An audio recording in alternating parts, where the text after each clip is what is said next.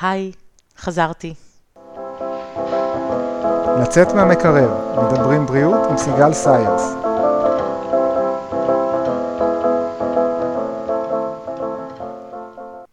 שלום למאזיני הפודקאסט לצאת מהמקרר.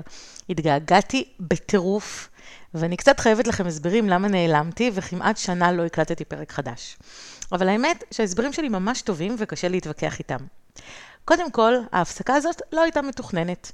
אם הייתי מתכננת לא להקליט כל כך הרבה זמן, הייתי נפרדת מכם כראוי, אבל לא תכננתי להפסיק, זה פשוט קרה. אז הסיבה שלא הקלטתי פרק חדש מאז מרץ 22, מי גאד, היא שהייתי בהיריון. ונכון שהיריון הוא לא מחלה, אבל למרות שהכל היה בסדר ותקין, היה לי מאוד מאתגר מנטלית ופיזית להושיב את עצמי להקליט פרקים חדשים. ולכן נתתי לעצמי קצת הפסקה. באוגוסט האחרון נולד לנו בן מתוק, ושוב, לא מצאתי את הזמן ואת הכוחות להקליט פרקים חדשים. אבל עכשיו בן כבר כמעט בן חצי שנה, כן, הוא גם בן וגם קראנו לו בן, קטע כזה, וסוף סוף אני חוזרת לפעילות מלאה. והנושא הראשון שאני רוצה לדבר עליו הוא, איך לא, שיקום גופני ונפשי לאחר הריון ולידה. כי כמו שאתם יודעים, אני מדברת איתכם על נושאים הקרובים לליבי, ואין נושא יותר רלוונטי עבורי עכשיו מאשר זה. בדרך כלל כשיש פרקים שקשורים בעיקר לפיזיולוגיה הנשית, אני מבקשת גם מגברים להישאר כדי לשמוע ולעזור לבנות זוגם להתמודד. אבל שמתי לב שאני כבר לא צריכה לבקש, שיותר ויותר גברים מבינים לבד שהם חלק מהתהליך ומההתמודדות, והם לא רק שם בצד מחכים שזה יעבור. אז שאפו לכם הגברים, כולל בעלי היקר, ואני יודעת שאתם נשארים איתי גם בפרק הזה. אז בואו נתחיל. הריון הוא לא מחלה. אני ממש לא אוהבת את המשפט הזה ולא מתחברת אליו. כשאומרים הריון הוא לא מחלה, הסאבטקסט הוא שזה שאישה היא בהריון לא אמור למנוע ממנה להמשיך כרגיל בדיוק כפי שהיא כשהיא לא בהריון. הריון לא אמור למנוע ממנה לעשות כלום, אבל זה ממש ממש לא נכון. יש סוגי מזונות שאסור לאכול בהיריון, יש סוגי פעילות גופנית שאסור לבצע בהיריון, יש טיפולים גופניים שאסור לעבור בהיריון. בטרימסטר הראשון יש עייפות מוגברת שגורמת לאישה להרגיש כאילו טרקטור נוסע עליה 24/7. ככל שההיריון מתקדם, הגוף נעשה כבד והתנועה מסורבלת יותר. צריך להקפיד על תזונה מתאימה ולקחת את התוספים המתאימים. צריך כל הזמן ללכת לבדיקות שגורמות סטרס נפשי תמידי בציפייה הבלתי נגמרת לתוצאות. וזה עוד במקרה הטוב שהכל בסדר. בל נשכח את המצבים הפתולוגיים שיכולים להתפתח בהיריון, כמו סוכרת הריון, רעלת הריון, סימפיזיוליזיס, אני לא אכנס לזה, אבל מי שעברה את זה יודעת שזה כאבי תופת וגיהנום עלי אדמות. ועוד כהנה וכהנה תופינים. בקיצור, הריון הוא לא מחלה, אבל הוא מצב גופני ונפשי מורכב ומאתגר, שממש לא מאפשר להמשיך כרגיל, כאילו כלום לא קרה. וחוץ מזה, כל הריון הוא משהו אחר, אפילו אצל אותה אישה. בהיריון הראשון שלי עם לירי, עבדתי רגיל עד הרגע האחרון.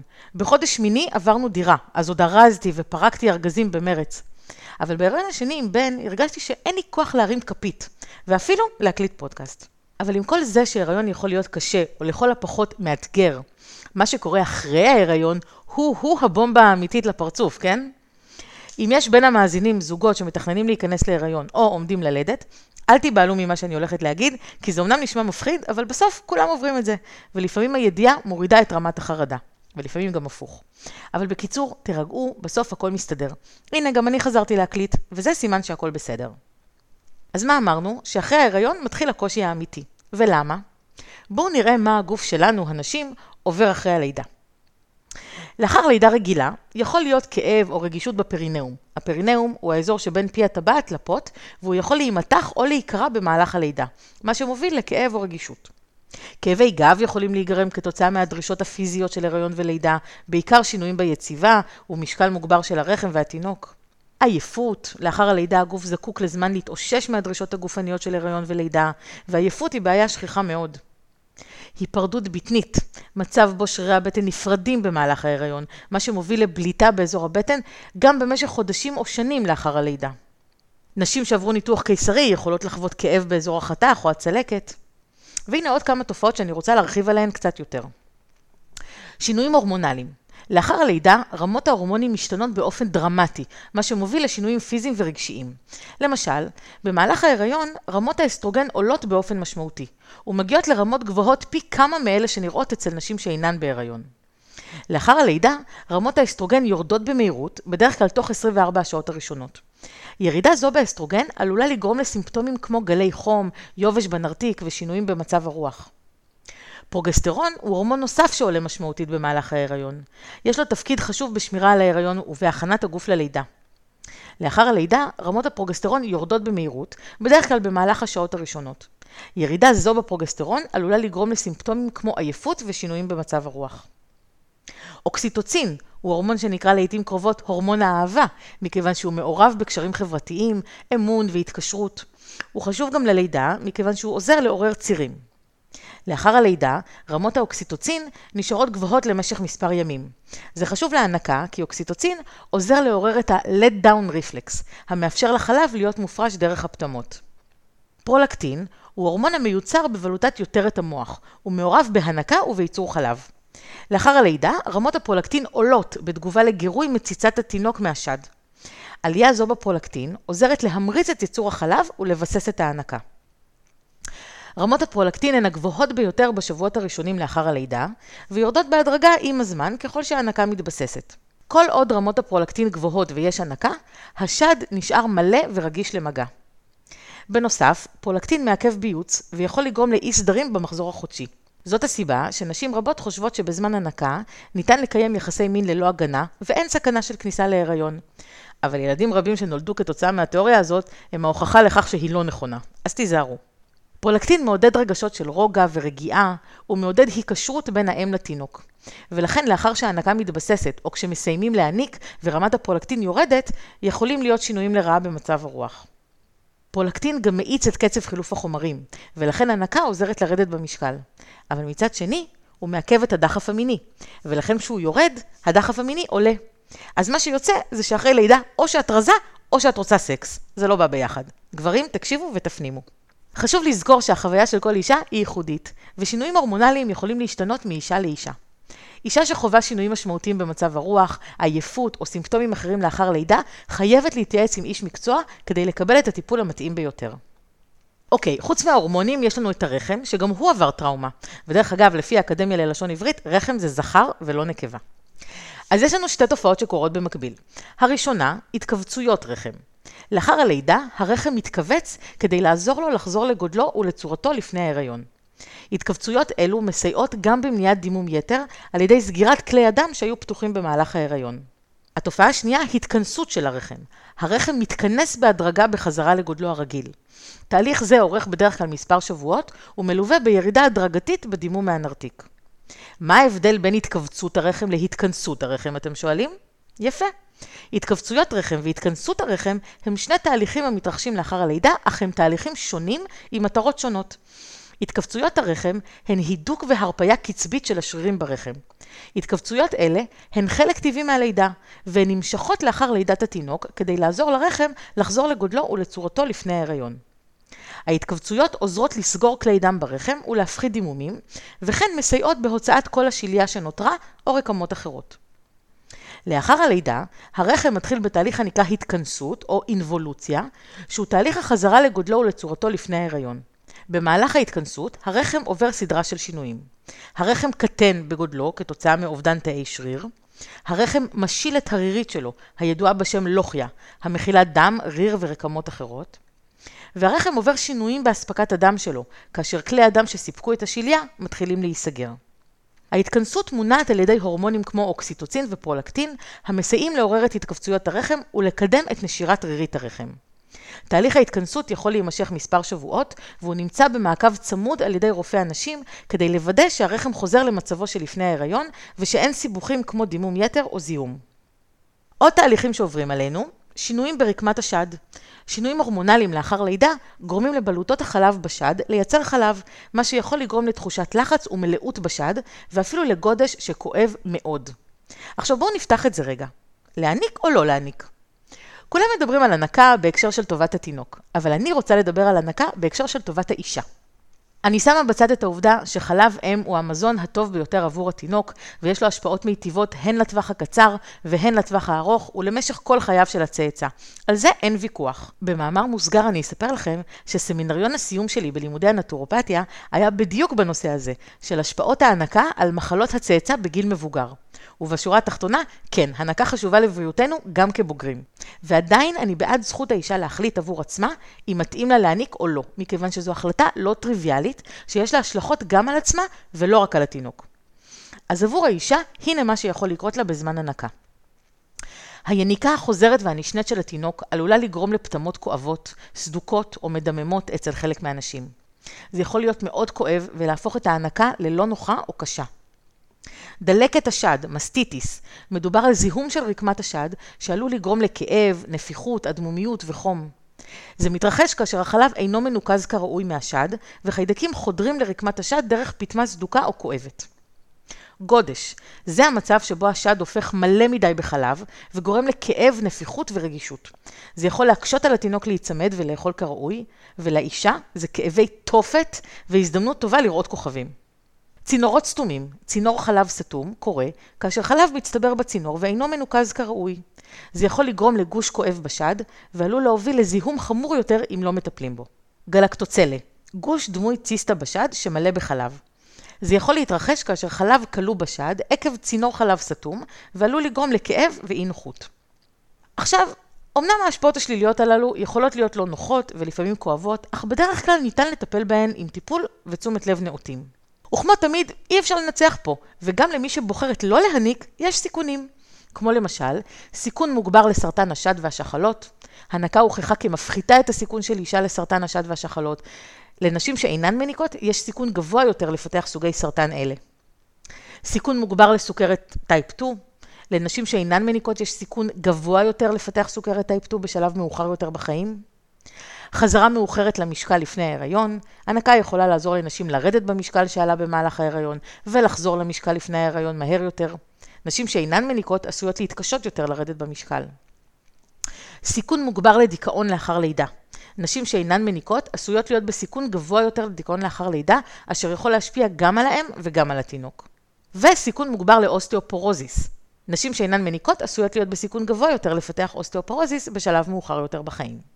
חשוב לציין שנשים שבוחרות לא להניק צריכות להיות במעקב על ידי רופא הנשים ורופא המשפחה כדי להבטיח שהן נוקטות צעדים לשמירה על בריאותן ורווחתן, כגון פעילות גופנית סדירה ואכילת תזונה בריאה. טוב, מה עוד קורה לנו? תפקוד לקוי של רצפת האגן, שרירי רצפת האגן, התומכים באברי האגן, יכולים להימתח ולהיחלש במהלך ההיריון והלידה. מה שמוביל להפרעה בתפקוד רצפת האגן, לרבות בריחת שתן, בריחת צואה וצניחת אברי האגן. ולא נשכח שחלקנו, myself included, עוברות ניתוח קיסרי, מה שפותח עולם שלם של בעיות אחרות, כמו זיהום שיכול להתפתח באזור החתך או ברחם, מה שעלול להוביל לחום, כאבים וסימפטומים אחרים. חתך קיסרי יכול לגרום לאובדן דם רב יותר מאשר לידה וגינלית, מה שעלול להגביר את הסיכון לאנמיה ולדרוש עירוי דם. קרישי דם יכולים להיווצר ברגליים או בריאות לאחר ניתוח קיסרי, שעלול להיות מסכן חיים. נשים שעברו ניתוח קיסרי נמצאות בסיכון גבוה יותר לקרישי דם, וייתכן שידרשו ליטול תרופות מדללות דם, למשל קלקסן למי שמכירה, או ללבוש גרבי לחץ כדי למנוע היווצרות קרישים. סכנת הידבקויות, רקמת צלקת יכולה להיווצר בתוך הבטן לאחר חתך קיסרי, מה שעלול לגרום לכאב ואי נוחות ועלול לדרוש ניתוח להסרה. ריפוי אזור החתך עשוי להימשך זמן רב יותר מהצפוי, דבר שעלול להגביר את הסיכון לזיהום ולסיבוכים אחרים. ובמקרים נדירים, חתך קיסרי יכול לגרום לפגיעה בשלפוחית השתן, המעי או איברים פנימיים אחרים. לחלק מהאנשים עשויה להיות תגובה אלרגית או סיבוכים אחרים מהרדמה הספינלית. חשוב לציין שסיבוכים אלה נדירים יחסית, ורוב הנשים מחלימות באופן מלא מניתוח קיסרי עם טיפול ותשומת לב נאותים. עם זאת, חשוב להיות מודעים לסיכונים האפשריים ולדון בכל דאגה עם הרופא המטפל. נשים שעברו ניתוח קיסרי קודם עשויות להיות בסיכון גבוה יותר לסיבוכים מסוימים, ועשויות לטרוש ניטור נוסף במהלך ואחרי הלידה.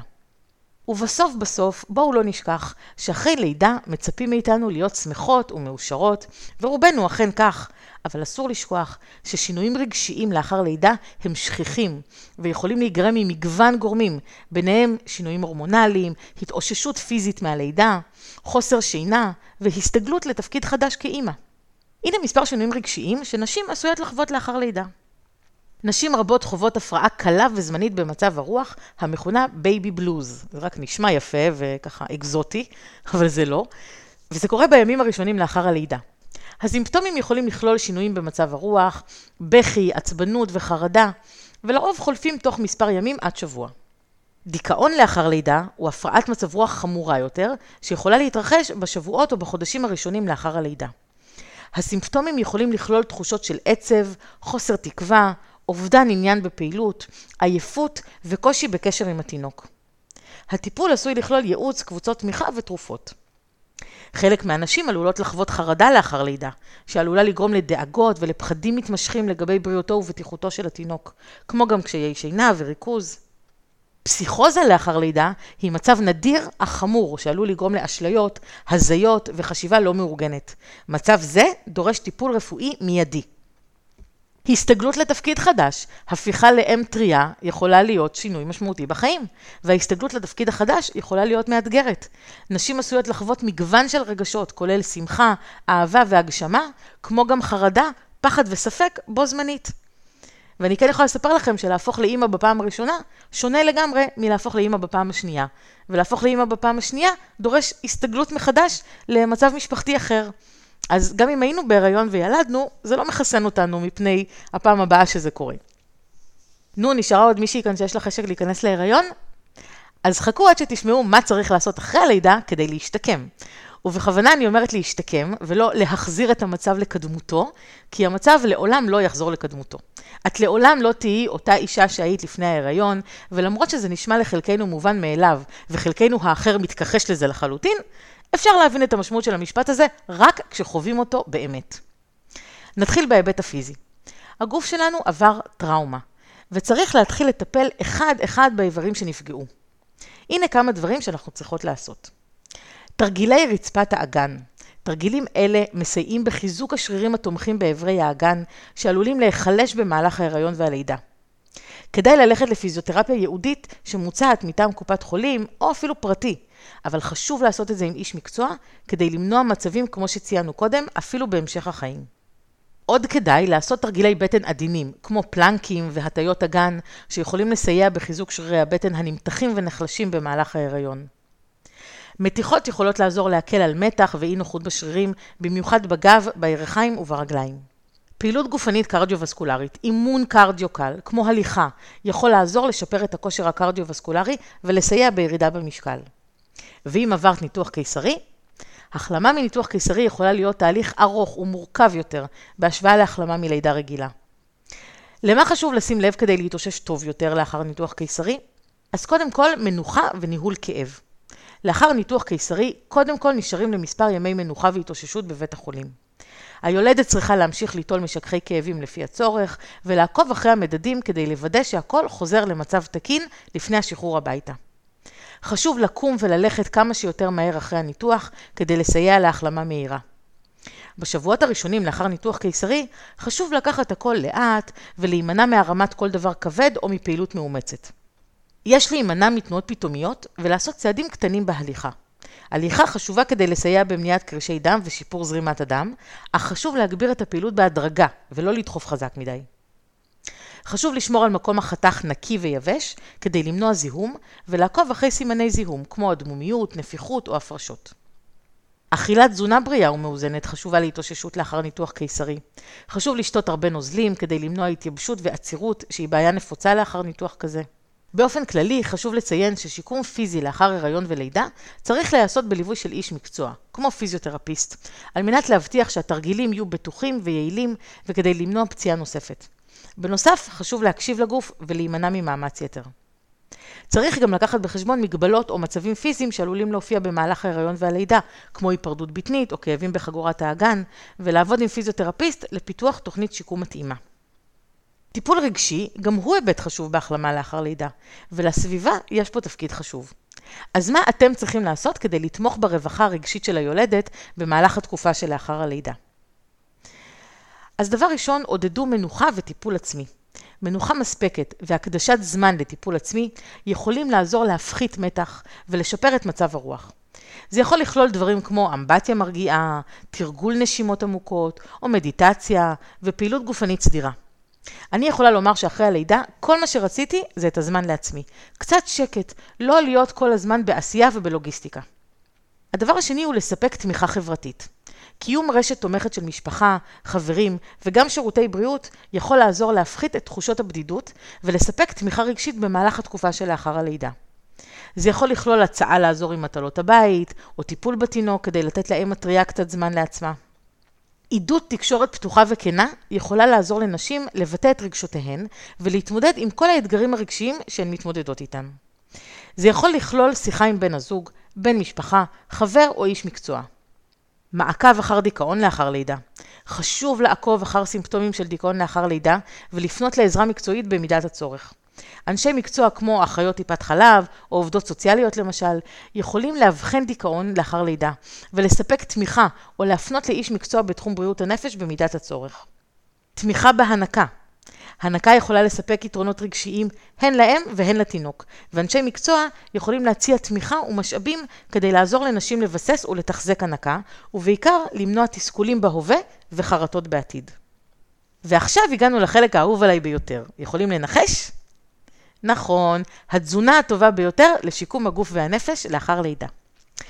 תזונה טובה חשובה לנשים לאחר לידה כדי לסייע בהחלמתן ובבריאותן הכללית. אז מהם הדברים העיקריים שחשוב להקפיד עליהם? קודם כל ולפני הכל, מים. שמירה על לחות חשובה להתאוששות גופנית ולבריאות הכללית. יש לשאוף לשתות לפחות 8 עד 12 כוסות מים ביום, ובהנקה אפילו יותר. סידן, נשים צריכות לצרוך יותר סידן לאחר הלידה, מכיוון שהיריון והנקה מגבירים את הביקוש לסידן בגוף. במהלך ההיריון, סידן חיוני לגדילת העובר ולהתפתחות עצמות ושיניים בריאות. אם תזונת האם אינה מספקת מספיק סידן, גופה ישאב סידן מעצמותיה כדי לתמוך בצורכי העובר. לאחר הלידה, ההנקה ממשיכה להגביר את הביקוש לסידן בגוף, שכן סידן נחוץ לתמיכה בייצור חלב. אם התזונה של האם המניקה לא מספקת מספיק סידן, גופה ישוב לשאוב סידן מעצמותיה כדי לתמוך בייצור חלב, מה שעלול להוביל להידלדלות עצם לאורך זמן ולאוסטאופורוזיס בשלב מאוחר יותר בחיים. כדי לענות על הביקוש המוגבר לסידן, מומלץ לנשים מניקות לצרוך כ-1000 עד 1300 מיליגרם סידן ליום. גבוה מהקצובה היומית המומלצת של 1000 מיליגרם לנשים שאינן בהיריון ולא מניקות. מקורות תזונתיים טובים לסידן כוללים מוצרי חלב, עלים ירוקים, דגני בוקר מועשרים ותוספי סידן מיצרנים מומלצים על ידי אנשי מקצוע. ברזל נשים צריכות לצרוך יותר ברזל לאחר הלידה, מכיוון שהיריון ולידה עלולים לרוקן את מאגרי הברזל בגוף. במהלך ההיריון, הגוף מייצר יותר דם לתמיכה בגדילה והתפתחות העובר, מה שמגביר את הדרישה לברזל עבור ייצור המוגלובין, המולקולה בתאי הדם האדומים המובילה חמצן בכל הגוף. לאחר הלידה, נשים עלולות לחוות אובדן דם, בין אם מלידה רגילה או מחתך קיסרי, שעלול לדלדל עוד יותר את מאגרי הברזל בגוף. ברזל חשוב גם להנקה, שכן הוא נחוץ לייצור חלב אם. אם מאגרי הברזל של האישה מדלדלים, היא עלולה לפתח אנמיה מחוסר ברזל, שיכולה להוביל לעייפות, חולשה וסימפטומים אחרים. כדי לענות על הביקוש המוגבר לברזל, מומלץ לנשים לצרוך בסביבות 27 מיליגרם ברזל ליום במהלך ההיריון, שהוא גבוה מהקצובה היומית המומלצת של 18 מיליגרם לנשים שאינן בהיריון.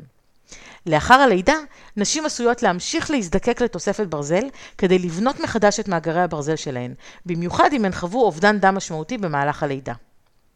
מקורות תזונתיים טובים לברזל כוללים בשר אדום, עוף, דגים, שועית, עדשים, תרד ודגנים מועשרים, וכן תוספי ברזל מומלצים על ידי אנשי מקצוע. חלבון נשים צריכות לצרוך יותר חלבון לאחר הלידה, מכיוון שחלבון חיוני לשיקום ובנייה מחדש של רקמות בגוף, כולל אלה שייתכן שנפגעו במהלך ההיריון והלידה. חלבון חשוב גם לתמיכה בגדילה ובהתפתחות של העובר במהלך ההיריון, ולייצור חלב אם לאחר הלידה. במהלך ההיריון מומלץ לנשים לצרוך 25 גרם חלבון נוספים ביום, לעומת הקצובה היומית המומלצת לנשים שאינן בהיריון, העומדת על כ-46 גרם ליום. לאחר הלידה, נשים מניקות עשויות להזדקק ליותר חלבון כדי לתמוך בייצור החלב. מקורות תזונתיים טובים לחלבון כוללים בשר רזה, עוף, דגים, ביצים, מוצרי חלב, שועית, עדשים, אגוזים וזרעים. חשוב לנשים לצרוך מגוון מקורות חלבון כדי להבטיח שהן מקבלות את כל חומצות האמינו החיוניות שהגוף שלהן צריך כדי לתקן ולבנות מחדש רקמות. בנוסף לתמיכה בהתאוששות גופנית, צריכת חלבון מספקת יכולה גם לעזור לייצב את רמות הסוכר בדם, ולתמוך באנרגיה וברווחה הכוללת. חשוב לנשים לדבר עם הרופא שלהן על צורכי החלבון האישיים שלהן במהלך ואחרי ההיריון. דגנים מלאים. נשים צריכות לצרוך יותר דגנים מלאים לאחר הלידה, מכיוון שדגנים מלאים הם מקור חשוב לפחמימות מורכבות, סיבים ומגוון ויטמינים ומינרלים שיכולים לתמוך בהחלמה ובבריאות הכללית. במהלך ההיריון ואחרי הלידה, הגוף עשוי להזדקק לאנרגיה נוספת כדי לתמוך בריפוי ובהחלמה, ודגנים מלאים יכולים לספק מקור קבוע של אנרגיה כדי לסייע במתן מענה לצרכים אלה. דגנים מלאים הם גם מקור טוב לסיבים, שיכולים לעזור לעיכול בריא ולמנוע עצירות, שהיא בעיה שכיחה אצל נשים לאחר לידה. דגנים מלאים עשירים בוויטמיני B, ויטמין E, מגנזיום וסלניום, שיכולים לעזור בתפקוד בריא של מערכת החיסון, להפחית דלקת ולתמוך בעור ושיער בריאים. מקורות טובים לדגנים מלאים כוללים לחם דגנים, אורז חום, קינוע, שיבולת שועל ופסטה מלאה. חשוב לבחור תמיד באפשרויות של דגנים מלאים במקום בדגנים מעובדים שחסרים את הסיבים שלהם ורבים מהנוטריאנטים שלהם. מומלץ לנשים לצרוך לפחות שלוש מנות של דגנים מלאים ביום כדי לתמוך בבריאות הכללית ובהחלמה לאחר לידה. ולא נשכח את האומגה 3 שלנו, שחשוב מכמה סיבות. חומצות שומן מסוג אומגה 3, במיוחד DHA, חיוניות להתפתחות המוח ומערכת העצבים אצל תינוקות. חלב אם מכיל DHA שמגיע מהתזונה, ועוזר לתמוך בהתפתחות המוח ומערכת העצבים של התינוק. חומצות שומן מסוג אומגה 3 עשויות לסייע בהפחתת הסיכון לדיכאון לאחר לידה. כמה מחקרים העלו שתוספי אומגה 3 עשויים לעזור לשפר את מצב הרוח ולהפחית סימפטומים של דיכאון אצל אמהות טריות. לחומצות שומן מסוג אומגה 3 יש תכונות אנטי-דלקתיות שיכולות לסייע בהפחתת הדלקת בגוף. זה עשוי להיות חשוב במיוחד לאחר לידה, שכן דלקת יכולה לתרום לכאב, נפיחות וסימפטומים אחרים שאופייניים לאחר לידה. מקורות טובים לחומצות שומן אומגה 3 כוללים דגים שומניים כמו סלמון, טונה וסרדינים, כמו גם זרעי פשטן, זרעי צ'יה ואגוזי מלך. ניתן ליטול תוסף אומגה 3 לאחר הלידה, במיוחד אם לא צורכים מספיק דרך התזונה. וכמובן, איך אפשר בלי פירות וירקות? כל הפירות והירקות טובים ומכילים ויטמינים, מינרלים וסיבים תזונתיים שחשובים להחלמה ולבריאות הכללית. אבל יש כמה ירקות ופירות ספציפיים שמועילים במיוחד לאחר לידה. למשל ירקות, עלים ירוקים כמו תרד, קייל, מנגולד וגם ברוקולי, נבטים וירקות מצליבים אחרים, עשירים בוויטמינים ומינרלים, כולל ברזל, סידן וויטמין K. על ברזל וסידן כבר דיברנו. למה ויטמין K חשוב אחרי לידה? ויטמין K ממלא תפקיד מכריע בקרישת הדם. הוא נדרש להפעלת חלבונים מסוימים בתהליך הקרישה, מה שעוזר להפסיק דימום בגוף. לאחר לידה, נשים נמצאות בסיכון מוגבר לדימום יתר עקב מספר גורמים, כולל עיבוד דם במהלך הלידה ושינויים ברמות ההורמונים. אם הדימום אינו נשלט כראוי, הוא עלול להוביל לסיבוכים בריאותיים חמורים או אפילו לסכן חיים. גם תינוקות שזה עתה נולדו, נמצאים בסיכון לדימום עקב רמות נמוכות של ויטמין K בגופם, מכיוון שהם אינם מקבלים מספיק ויטמין K מאמהותיהם במהלך ההיריון. כדי לסייע במניעת דימום הן באם והן בתינוק, האקדמיה האמריקאית לרפואת ילדים ממליצה לכל הילודים לקבל זריקה אחת של ויטמין K זמן קצר לאחר הלידה. נשים מניקות עשויות לקבל גם המלצה ליטול תוספי ויטמין K כדי להבטיח רמות נאותות שלו בחלב האם שלהן. דלעת, עשירה בוויטמינים ומינרלים, כולל אשלגן, ויטמין C וסיבים. אשלגן חשוב לתמיכה בלחץ דם תקין ולסיוע בהתאוששות מכל חוסר איזון נוזלים שאולי יתרחש במהלך הלידה. ברוקולי, עשיר בוויטמינים ומינרלים, כולל ויטמין C, חומצה פולית וסידן. חומצה פולית חשובה לתמיכה בייצור תאי דם אדומים ולסיוע בהתאוששות מכל אובדן דם שאולי יתרחש במהלך הלידה. פלפלים, עשירים בוויטמינים ומינרלים, כולל ויטמין C, חומצה פולית ואשלגן. ויטמין C חשוב לתמיכה במערכת החיסון ולסיוע בהחלמה מכל זיהום שעלול להתרחש במהלך הלידה, וגם לייצור קולגן שחשוב לתיקון הרקמות שניזוקו. בטטה היא מקור טוב לויטמין A, החשוב לריפוי ולתפקוד מערכת החיסון. היא גם עשירה בסיבים, באשלגן ובוויטמינים ומינרלים אחרים. גזר, עשיר בבית הקרוטן, אשר הופך לויטמין A בגוף. אספרגוס, גם הוא מקור טוב לויטמין K, החשוב לקרישת הדם, וכן לויטמין A ולחומצה פולית. כרוב ניצנים הוא מקור טוב לויטמין C, ויטמין K, סיבים תזונתיים ונוגדי חמצון. כרובית היא מקור טוב לויטמין C, לחומצה פולית ולסיבים. עגבניות הן מקור טוב לויטמין C, אשלגן וסיבים, כמו גם ליקופן, שהוא נוגד חמצון שעשוי לסייע בהפחתת דלקת. ומה לגבי פירות? גם פה יש פירות שטובים במיוחד אחרי לידה. למשל, פירות יער, כמו תותים, אוכמניות, פטל אדום ופטל שחור, הם עשירים בנוגדי חמצון, בסיבים ובוויטמין C. פירות הדר, כמו תפוזים, אשכוליות ולימונים, עשירים בוויטמין C. בננות עשירות באשלגן, קיווי עשיר בוויטמין C, ויטמין K וסיבים. תפוחים עשירים בסיבים ונוטריאנטים אחרים שיכולים לעזור לווסת את העיכול ולקדם שובע. אבוקדו עשיר בשומנים בריאים, סיבים ונוטריאנטים אחרים שיכולים לעזור ולתמוך בריפוי והחלמה לאחר הלידה. מנגו עשיר בוויטמין C ובסיבים תזונתיים. אננס מכיל את האנזים ברומליין, שיכול לעזור להפחית דלקת ולקדם ריפוי. פפאיה מכילה את האנזים פפאין, שיכול לעזור לקדם עיכול ולהפחית דלקת. אגסים עשירים בסיבים ונוטריאנטים אחרים ויכולים לעזור לווסת את העיכול ולקדם שובע. אבטיח עשיר במים ובאלקטרוליטים, מה שיכול לעזור לקדם הידרציה ומאזן נוזלים. ענבים עשירים בנוגדי חמצון ונוטריאנטים אחרים ויכולים לעזור לתמוך בתפקוד מערכת החיסון ובבריאות הכללית. וכמובן שיש עוד, ותמיד עדיף לגוון כדי לקבל את הטוב מכל העולמות והצבעים. נכון ששאלתם את עצמכם מה לגבי תוספים? יופי. באמת יש כמה תוספים שחשובים במיוחד אחרי לידה. קודם כל, יש רופאים שממליצים לנשים להמשיך לקחת את הוויטמינים שלהן מלפני הלידה, מה שנקרא פרנטל, כדי להבטיח שהן מקבלות את המיקרונוטריאנטים החשובים, במיוחד אם הן מניקות. נשים שחוות דימום כבד לאחר הלידה, עשויות להיות בסיכון לאנמיה, וייתכן שידרשו ליטול תוספי ברזל כדי לסייע בשיקום רמות הברזל שלהן. ויטמין D חשוב לבריאות העצמות ולתפקוד מערכת החיסון, ומספר מחקרים העלו כי רמות נמוכות של ויטמין D עשויות להיות קשורות לדיכאון לאחר לידה. נשים שאינן מקבלות מספיק ויטמין D דרך התזונה או חשיפה לשמש, עשויות להזדקק ליטול תוסף. פרוביוטיקה יכולה לסייע בקידום בריאות העיכול ותפקוד מערכת החיסון, ועשויה להועיל במיוחד לנשים שנטלו אנטיביוטיקה במהלך הלידה או לאחר הלידה. חומצות שומן מסוג אומגה 3, כפי שציינתי קודם לכן, חשובות להתפתחות המוח ומערכת העצבים, ועשויות לסייע בהפחתת הסיכון לדיכאון לאחר לידה. שימו לב, לפני שלוקחים תוספים, חשוב להתייעץ עם רופא או מטפל מוסמך, מכיוון שחלק מהתוספים עלולים לייצר אינטראקציה עם תרופות, או להיות בעלי סיכונים או תופעות לוואי אחרות בהיריון, ואנחנו לא רוצים שזה יקרה. אז לא להתייחס למה שאני אומרת כהמלצות אישיות, אלא כמידע שאיתו תלכו לרופא או למטפל שלכם, ותשאלו לגבי הצרכים הספציפיים שלכן. וזה נכון לגבי כל ההמלצות שלי בכל הפרקים בפודקאסט. ישנם מספר צמחי מרפא שמשמשים באופן מסורתי לתמיכה בריפוי והחלמה לאחר לידה. עם זאת, חשוב לציין שתרופות צמחיות יכולות ליצור אינטראקציה עם תרופות רגילות, וחלק מהצמחים עשויים שלא להיות בטוחים לכולם, במיוחד אם אישה מניקה או יש לה מצב רפואי קודם. לכן, חיוני לדבר עם איש מקצוע לפני השימוש בצמחי מרפא כלשהם כתמיכה לאחר הלידה. הנה מספר דוגמאות לצמחי מרפא שעשויים להועיל. חליטת עלי פטל אדום, לתמיכה בטונוס הרחם ולקידום ריפוי לאחר הלידה. חליטת עלי סרפד, עלי סרפד עשירים בחומרים מזינים כמו ברזל, סידן ומגנזיום, ועשויים לעזור להגביר את האנרגיה ולתמוך בייצור חלב. שימו לב שהם גם משתנים ויכולים לעזור בניקוז בצקות. קמומיל או בבונג הוא צמח מרגיע שעשוי לסייע בהפחתת מתח וחרדה, הרגעת הביטות וקידום איכות שינה טובה יותר. ג'ינג'ר משמש לעיתים קרובות להקלה על בחילות ובעיות עיכול שיכולות לקרות לאחר לידה.